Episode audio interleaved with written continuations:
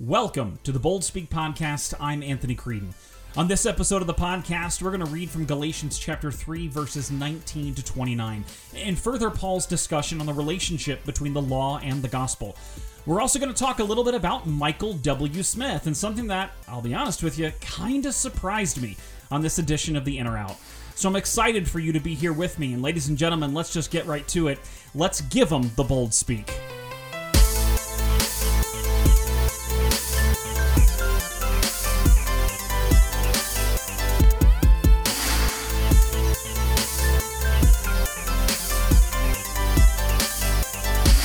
Hey there, everyone. Welcome back to the podcast as we continue our study of No Other Gospel, a study of the book of Galatians.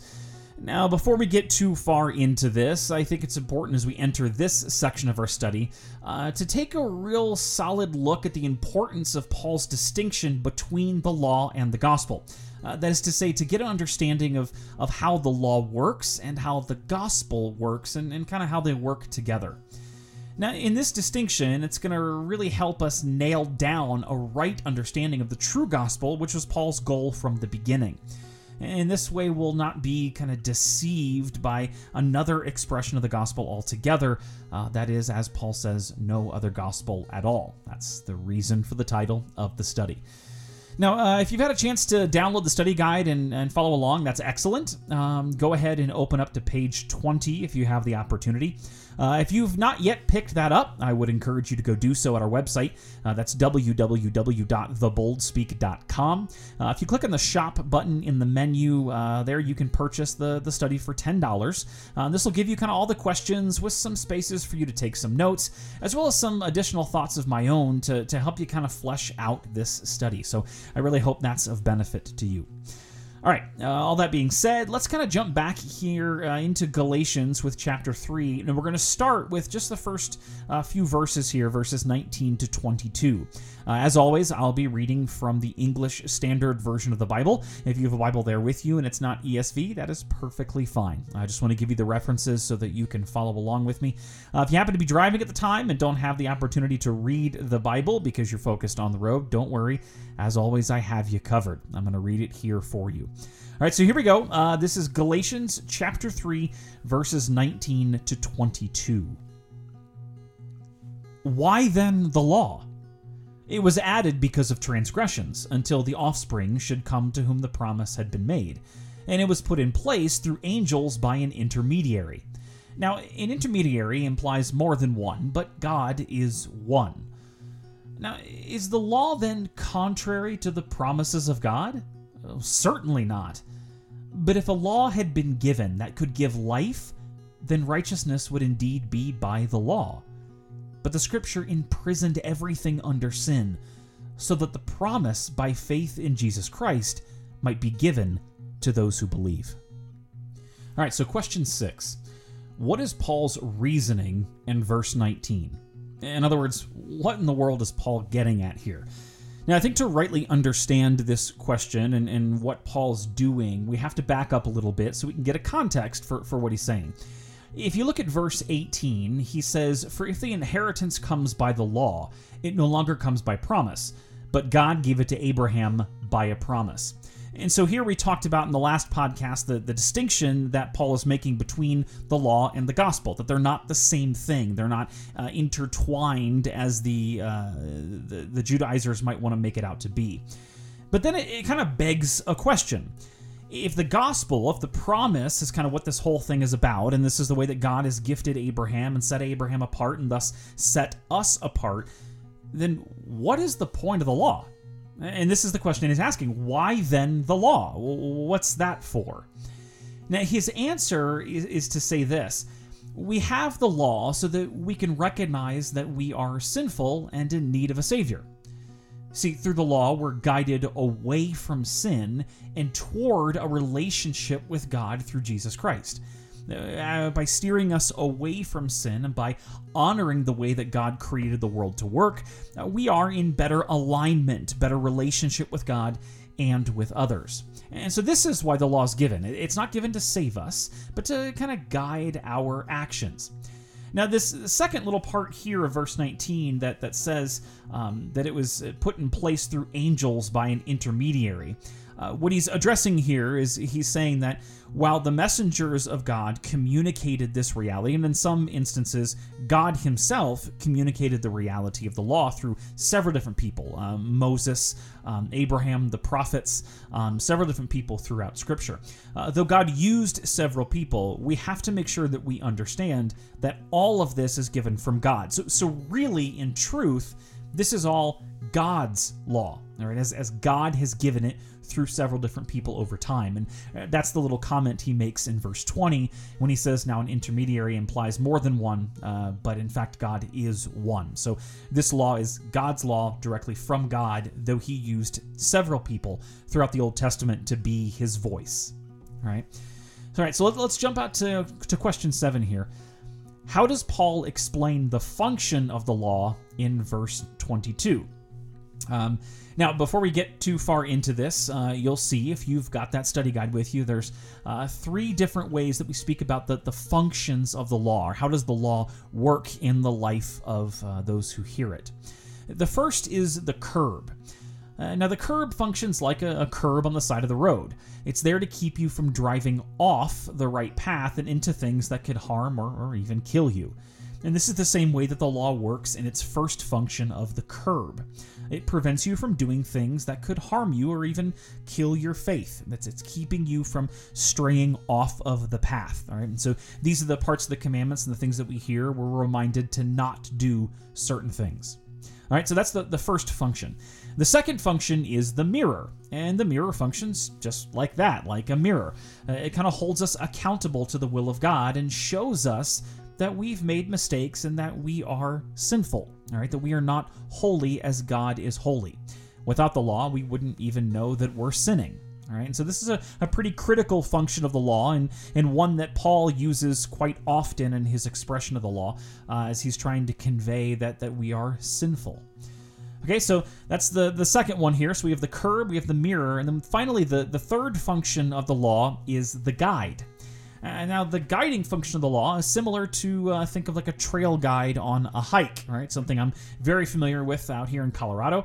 Um, without a map or a guide, we would get lost in the woods and, and be vulnerable to all sorts of things. All right, so the guide shows us where we should be going.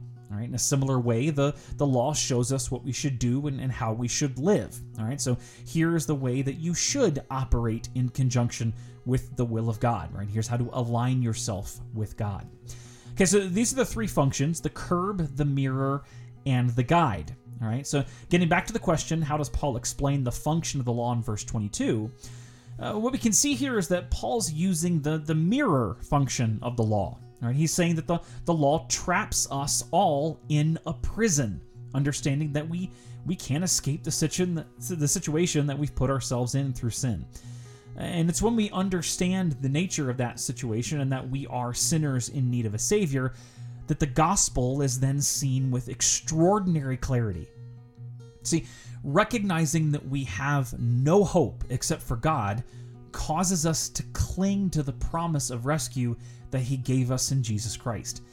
And that's exactly where we need to be, and that's exactly what Paul wants us to see when we recognize the the fullness of the law and we recognize in that, that kind of same vein where we stand and position to the law of God, what we begin to recognize is that there is absolutely no way for us to get out of this mess that we have created. Our only hope is in Christ. And this is what he's trying to get the Galatians to understand, and this is what he's trying to communicate to us. When we think about the gospel, the gospel needs to be specifically associated with this freedom from the captivity of sin and death. And that only happens when we make this clear distinction between the law and the gospel. Okay? And so this is what he's going to build on here as we go forward. And, and let's do that by jumping back into Galatians. Let's now read through Galatians 3, verses 23 to 29, and see how he kind of caps this all off and moves us on to another critical part that we're going to get into in Galatians chapter 4. All right, so here it is Galatians chapter 3, verses 23 to 29. Now, before faith came, we were held captive under the law, imprisoned until the coming faith would be revealed. So then, the law was our guardian until Christ came, in order that we might be justified by faith. But now that faith has come, we are no longer under a guardian. For in Christ Jesus you are all sons of God through faith. For as many of you as were baptized into Christ have put on Christ. There is neither Jew nor Greek. There is neither slave nor free. There is no male and female. You are all one in Christ Jesus. And if you are Christ's, then you are Abraham's offspring, heirs according to the promise. Now, it's important to understand what Paul is saying here. As he enters into this section, he wants to make sure that we understand that the law had a very specific way to operate in the lives of God's people, leading to Jesus Christ, and that is that it was a guardian. In other words, until we could get specifically to Jesus, until we get to the point where we know that our faith in the, the promise of the Messiah is specific to Jesus of Nazareth, the law was a, means by which for God to, to, to guard our hearts and our minds to stay locked into relationship with Him. And so it was there to kind of protect us and, and steer us along, right? Think about like a, a mother hen kind of steering the chicks. Like, oh, no, no, no, no, go, go back this way. No, no, no, not over there. Come this way.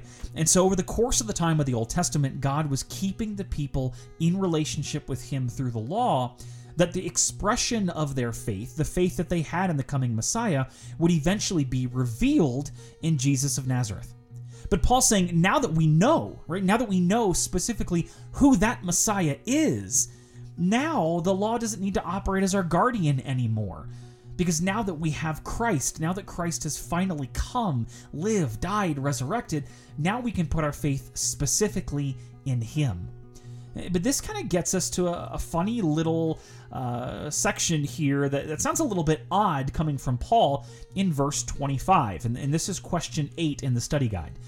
Does Paul's statement in verse 25 mean that we no longer have to follow the law? And kind of why or why not? What are your thoughts on that? Uh, just to review, this is what he says in verse 25. But now that faith has come, we are no longer under a guardian.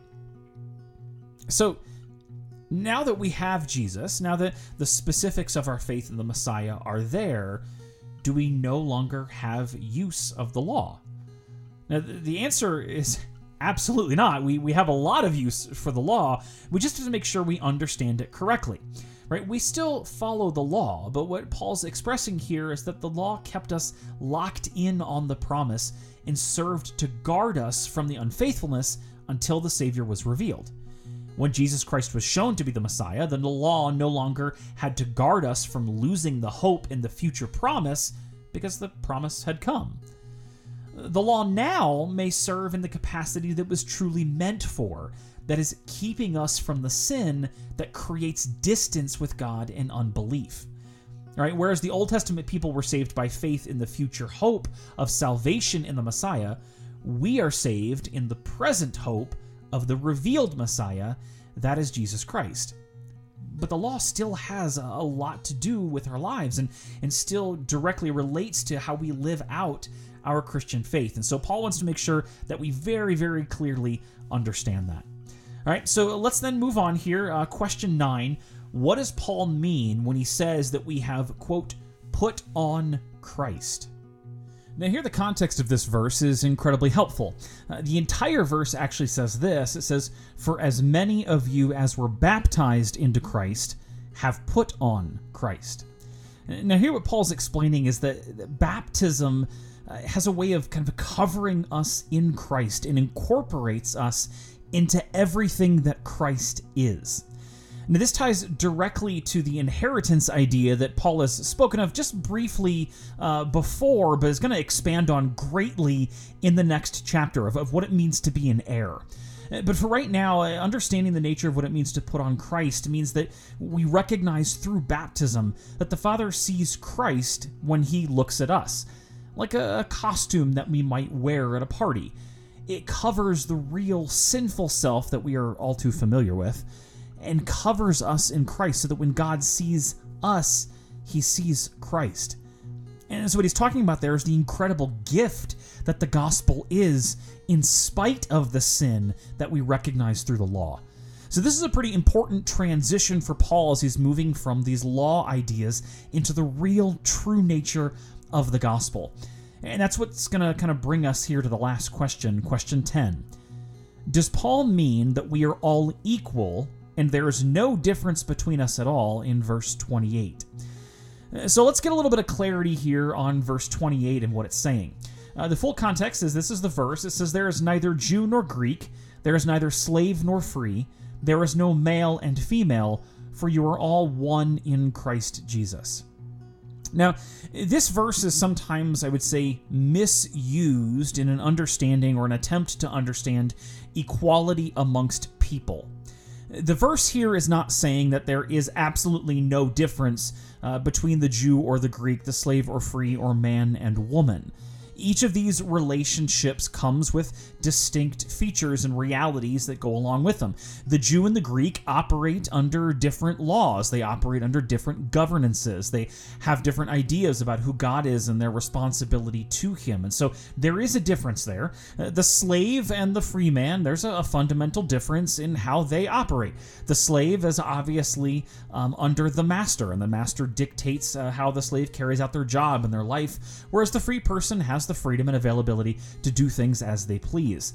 For men and women, we were created to be uh, connected with each other in a uni- unique way that values the differences between men and women. That we have uh, different skill sets and different abilities, and we're created for different purposes. That when you put them together, you have this kind of fullness of humanity. Right? So it's not saying that everybody's just kind of equal and there's no difference between anyone, but it is saying that there is a sense of equality uh, that we must understand. And that equality comes through Christ. In other words, when, when we think about the nature of what Christ has done for us and the application of the promise of the gospel, there is no distinction between people when it comes to, to the reality of their salvation and who they are in Christ. And this is, uh, to me, there's some, some, fascinating things about this. And one of the things that I love and, and that I've shared with people before is uh, this is one of the really special things about when I have an opportunity to take uh, the Lord's Supper with my children. Um, there's this reality of, of me being father and them being children that they recognize and I recognize, and the dynamic of our relationship operates uh, much like a parent would with a, a child. And, and so there is a huge difference between who we are, the nature of our responsibility, and the nature of our relationship until until we go and approach the Lord's table. And in that moment, when we kneel before the altar of God and we receive Christ's body and blood, and we, we take these things in and, and we, we receive this incredible gift of God's love and His mercy and His forgiveness, in that moment, my children are not my children. They are my brother and sister in Christ. Because in that moment, in the context of what Christ has done and the, the work of salvation, every single person at that altar, every single person in that space worshiping together, we truly are brothers and sisters in Christ. And so all the differences of, of boss and employee and, and man and woman and, and parent and child and all of those kind of fade out and what comes into focus is the equality of salvation that we all have in Jesus Christ. And so this is what Paul's trying to express. And it really is a, a very powerful understanding of what Christ's work has done to kind of level the playing field in a recognition that we are all sinners and all saved by the incredible mercy of God through Christ Jesus what an incredible picture of salvation and, and what an awesome message for us to, to think about when we think about what Christ has actually done for us in the gospel. And even beyond that, where Paul is going and going to be headed now, is in talking about us as, as co heirs. And, and what does that mean? That we receive all the blessings that rightfully belong to Christ and in no way belong to us. And so we're going to talk about this exchange as in chapter 4, Paul is going to make his most impressive and powerful case for the gospel yet. And don't forget if you have any questions uh, to make sure to get in contact with us. You can post down below those questions. You can uh, post things in our social media again, Facebook, Twitter, and Instagram uh, forward slash the bold speak for any of those. Uh, tag us in posts, or if you recall, last week I announced uh, this new feature that we're going to be starting uh, called Any Questions, and so you can contact us, contact me directly with your questions that you want me to field by using the email address any questions at theboldspeak.com. That's any questions, all one word, at theboldspeak.com. Okay. Now let's get to something that I introduced to you at the top of the show uh, regarding a particular individual that you may not have thought about in a long, long time. In fact, depending on how old you are as you're listening to this, you may not have thought of him ever. And that's the popular Christian artist Michael W. Smith uh, when I think of Michael W. Smith, I have certain ideas that I kind of think about and a certain reputation that he's had within Christian music. But lately, mm, pretty recently, he did something that I have to be honest with you, surprised me. And that is what we're talking about today on this edition of The In or Out. All right, young man, in or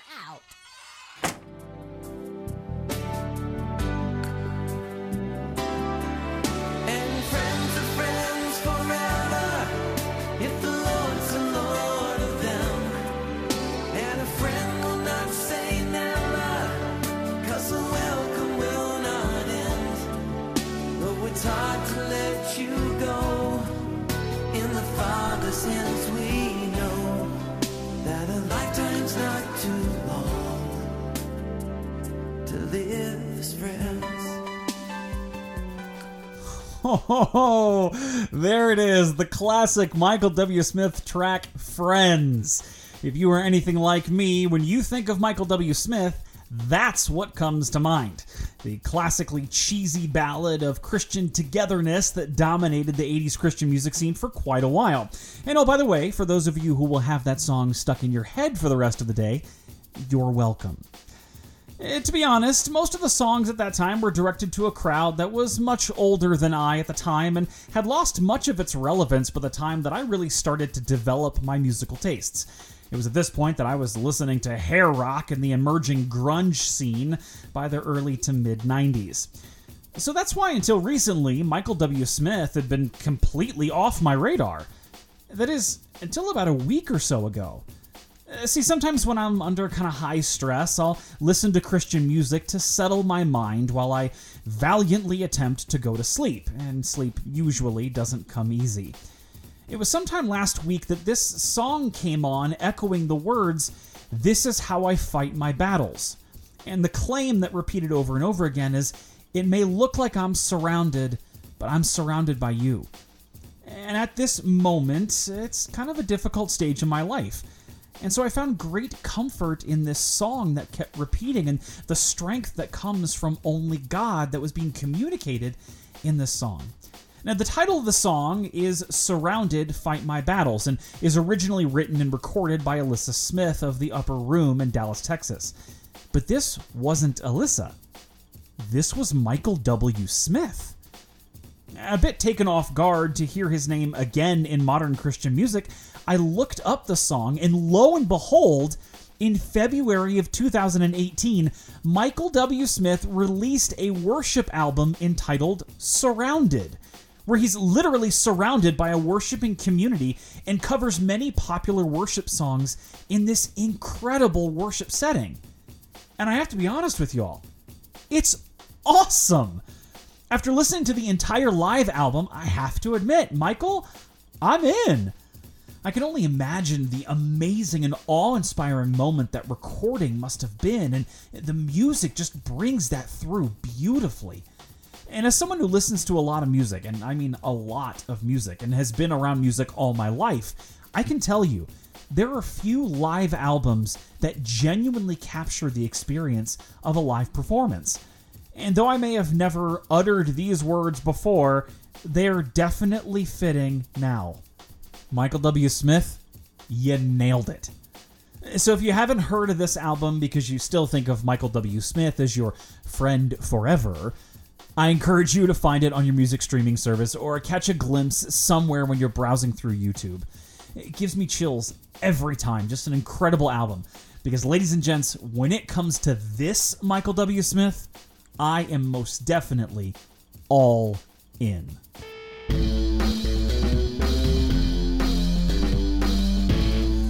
Well, folks, that's going to do it for us here on the Bold Speak podcast. Again, very glad you could join me as we continue to go through our study of Galatians and talk a little bit about the world around us. As always, make sure you stay connected to us on social media Facebook, Twitter, and Instagram at forward slash The Bold Speak. Check us out on our website, www.theboldspeak.com. Check us out on YouTube, on SoundCloud, everything else that's available to you. Until next time, everyone, I'm Anthony Creedon, and that is The Bold Speak.